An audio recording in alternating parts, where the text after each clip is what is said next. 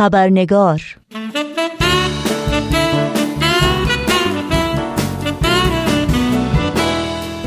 دوستان و دوستداران خبرنگار بسیار خوش آمدین. نوشین آگاهی هستم و خبرنگار این چهار شنبه رو تقدیم می کنم قبل از اینکه به میهمان این برنامه خبرنگار خوش آمد بگیم و گفتگوی امروز رو آغاز کنیم نگاهی گذرا داشته باشیم به پاره از سرخطهای خبری در برخی از رسانه های این سو و آن سو و فراسوی ایران زمین. ابراز نگرانی خانواده ها از بیخبری از وضعیت سپیده قلیان فعال اجتماعی و اسماعیل بخشی فعال کارگری نگرانی نمایندگان مجلس از شرایط محاکمه فعالان محیط زیست. وکیل مدافع نرگس محمدی فعال حقوق بشر زندانی از نیاز مبرم موکلش برای عمل جراحی خبر داد. و مادر سعید ملکپور فعال اینترنتی زندانی خواستار آزادی فرزندش بعد از ده سال زندان شد.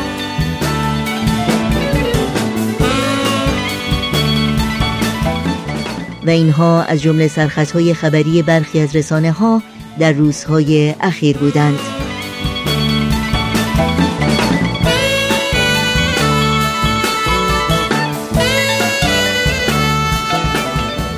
و ما روز 18 ماه ژانویه امسال یعنی چند هفته پیش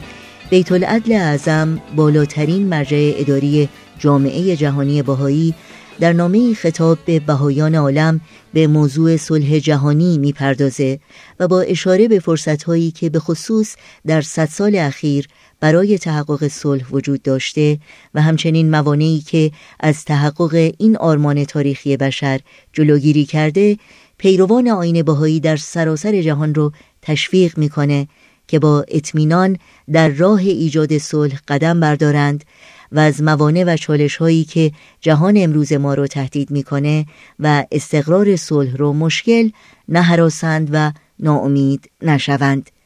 در مورد مفاد مهم نامه اخیر بیت اعظم پیرامون موضوع صلح گفتگوی کوتاه تلفنی داریم با دکتر بهروز ثابت نویسنده محقق علوم اجتماعی و استاد فلسفه و علوم تعلیم و تربیت و مشاور مراکز آموزش عالیه آمریکا. همراه با شما به دکتر بهروز ثابت خوش آمد بگیم و گفتگوی امروز رو آغاز کنیم.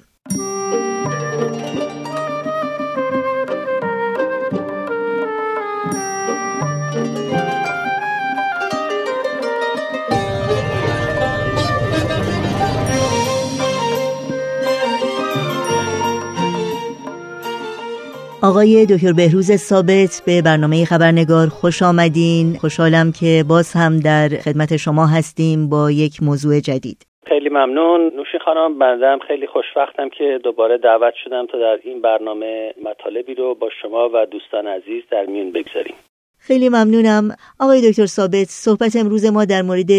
پیام اخیری است که بیت العدل اعظم به بهایان جهان فرستادند. در آغاز این پیام اشاره هست به الواح حضرت بهاءالله خطاب به ملوک و سلاطین عالم که تقریبا در اواخر قرن 19 میلادی به اونها ارسال شده. اگر ممکنه قبل از اینکه در مورد پیام بیت اعظم صحبت بکنیم در مورد پیامی که در الواح ملوک و سلاطین حضرت بهاءالله آمده مطالبی رو بفرمایید بله حتما همطور که اشاره فرمودین حضرت الله در قرن 19 هم هنگامی که به عنوان یک زندانی از ایران به عراضی مقدسه تبعید شده بودند و همینطور قبل از اون در شهر ادرنه در ترکیه الواحی رو خطاب به سران عالم نازل فرمودن و در حقیقت می‌تونیم بگیم که این نکته یعنی این چه وسعت و دامنه این موضوعاتی که در این الواح مطرح شده و همینطور نحوهی که اینها ارسال شده اینها تقریبا در تاریخ ادیان بی سابقه و بی نظیره. بخصوص همونطور که اشاره کردیم به عنوان یک زندانی و یک فرد اسیر به این عمل مبادرت ورزیدن خود بر اهمیت این موضوع اضافه می‌کنه. در این پیام هایی که ایشون به سران عالم فرستادن مطالب کلی می‌تونیم بگیم که در همه اونها مشترکه که عبارتند از نفی فرهنگ خشونت و جنگ و از بین بردن بیدادگری اقتصادی و اجتماعی و از همه مهمتر ایجاد صلح عمومی است. در این الواح و آثار سران عالم رو خطاب می‌کنن که مخارجی رو که خرج امور ارتشی می‌کنن اونها رو در حد معقولی که صرفا برای حفاظت از مرزهاشون باشه اختصاص بدن و بقیه رو که سبب اجهاف به مردم میشه اونها رو صرف از بین بردن مشکلات اقتصادی و تفاوت فقیر و غنی بکنن. چرا که میفرمان فقرا امانت من هستند و شما نباید به این امانت خیانت کنید. و میفرمایند که بایستی سران عالم حافظ رعایا و مظلومین باشند و اگر به غیر از این باشه خطای بزرگی مرتکب میشن که می‌تونه نتایج وخیمی به بار بیاره. و در تمام این الواح همونطور که اشاره کردیم دفاع از مظلومان و نفی جنگ مطالب مهمی است که در اینها حضور داره و حضرت به الله سران عالم رو نصیحت می‌کنن که به جای افزایش مخارج خود که در حقیقت بار سنگینی بر دوش مردم می‌گذاره به رفاه عمومی بپردازند و از اشک و آه مظلومان بترسند. و به سران عالم خطاب می‌کنند که دچار غرور و خودبینی نباشند و به ندای الهی فرا بدن و به ارزش های روحانی اصل جدید توجه بکنند و اینها در حقیقت پایه های یک نظمی رو بگذارند که که اون نظم بدی و جهان شمول منجر به استقرار صلح و وحدت عالم انسانی در عالم بشه. خب شرایط دنیای اون زمان یعنی زمانی که حضرت بهاءالله این الواح رو فرستادند تا چه حد شباهت داره به شرایط دنیای امروز ما؟ بله ببینید به طور کلی قرن 19 به خصوص نیمه دوم قرن 19 دوران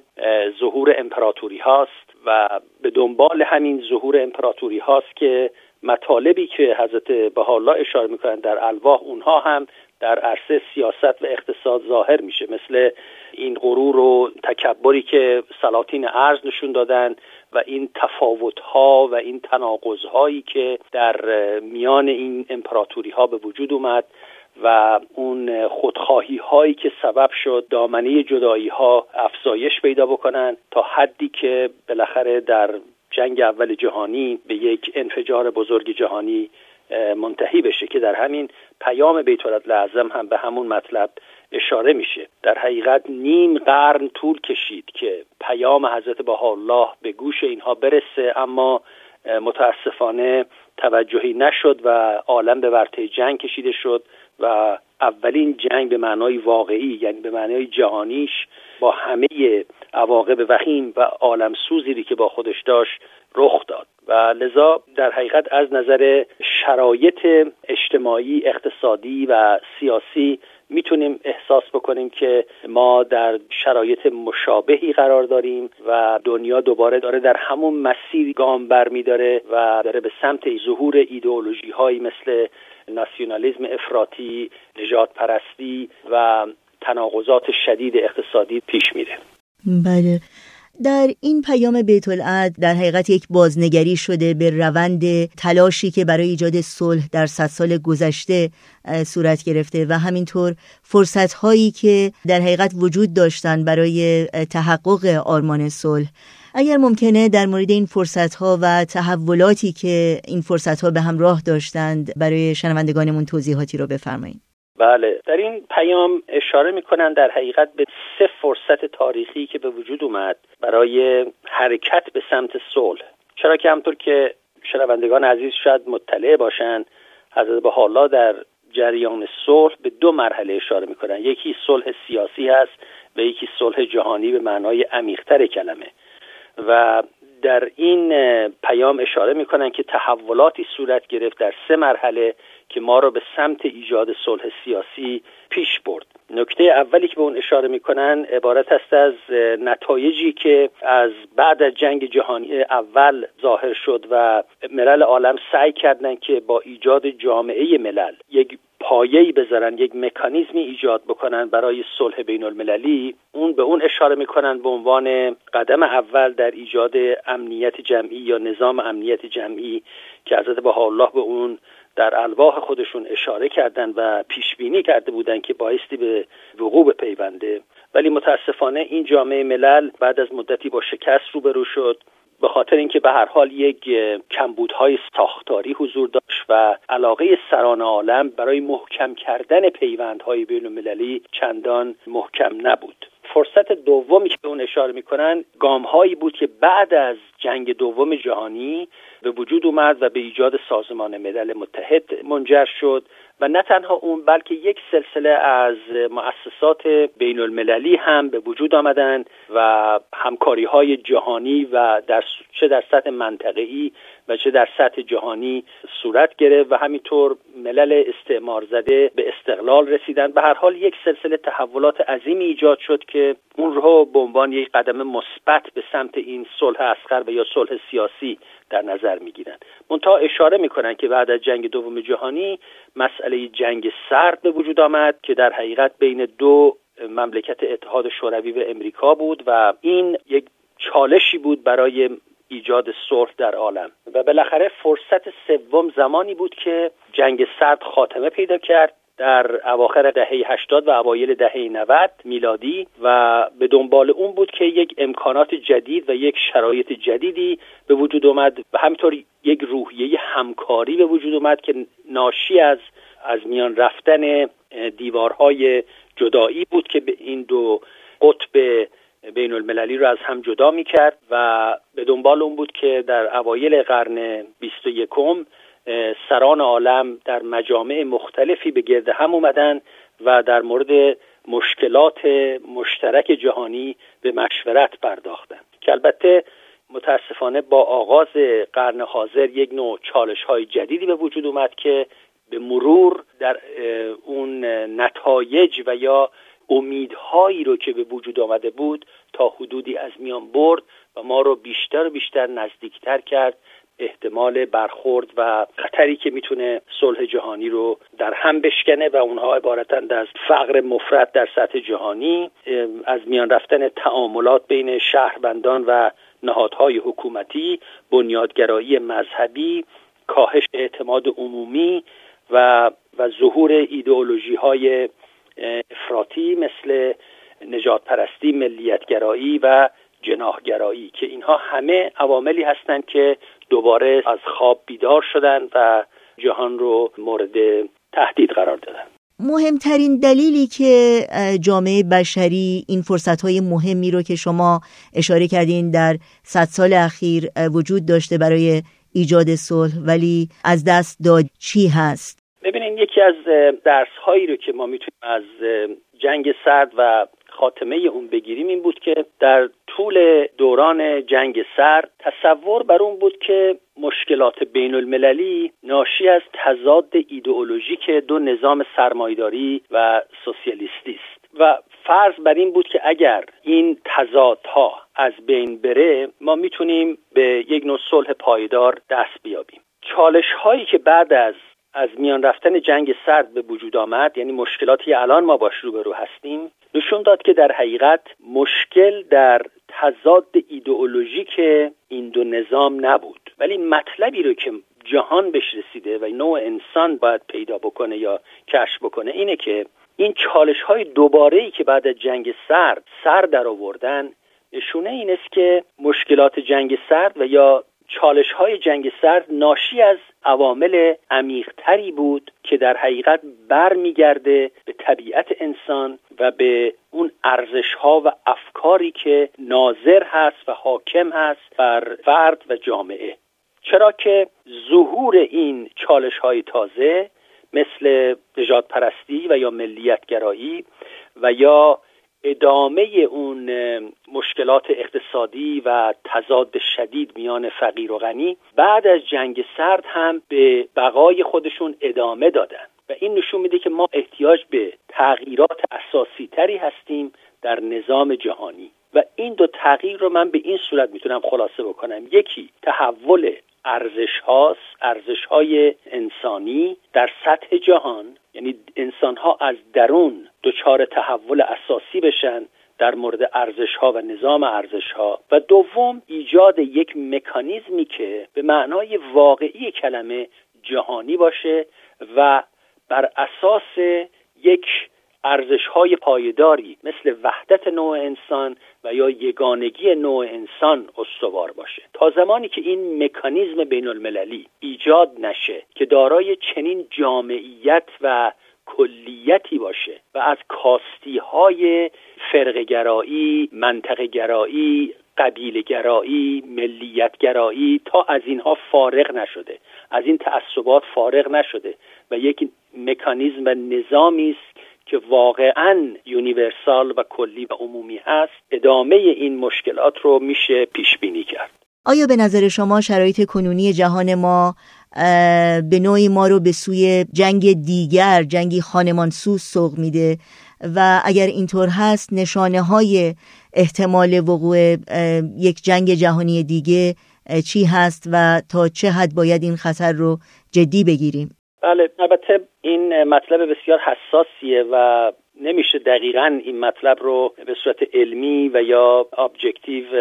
یه نوعی پیش بینی کرد. اما به طور کلی می‌تونیم بگیم که علائمی هست که نشون میده اون نظم بعد از جنگ دوم جهانی که بهش اشاره کردیم و یا اون فرصتی که به وجود اومده بود اون الان به شدت به چالش کشیده شده. در همه کشورها چه در سطح ملی چه در سطح منطقه‌ای و چه در سطح جهانی. و مشکلاتی که الان ما داریم مثل بحران محیط زیست مشکلات اقتصادی مسئله پناهندگان چه در اروپا چه در آمریکا و تروریسم. و امثال اینها که مشکلاتی است و چالش است که در حقیقت خطوط بسیار عمیقی کشیده و حتی در ممالکی که حداقل تا حدودی از وفاق داخلی برخوردار بودن اونها رو هم دچار تزلزل کرده. مثلا مثل انگلستان که این مسئله خروج و یا عدم خروج از اتحادیه اروپا الان یک شکاف عظیمی در اون مملکت ایجاد کرده چه از نظر سیاسی و چه از نظر اقتصادی حتی می‌تونه وحدت ملی اون رو یعنی اون رابطه که با ایرلند داره و یا با اسکاتلند که می‌خواد در اتحادیه جهانی بمونه همه اینها رو به خطر انداخته.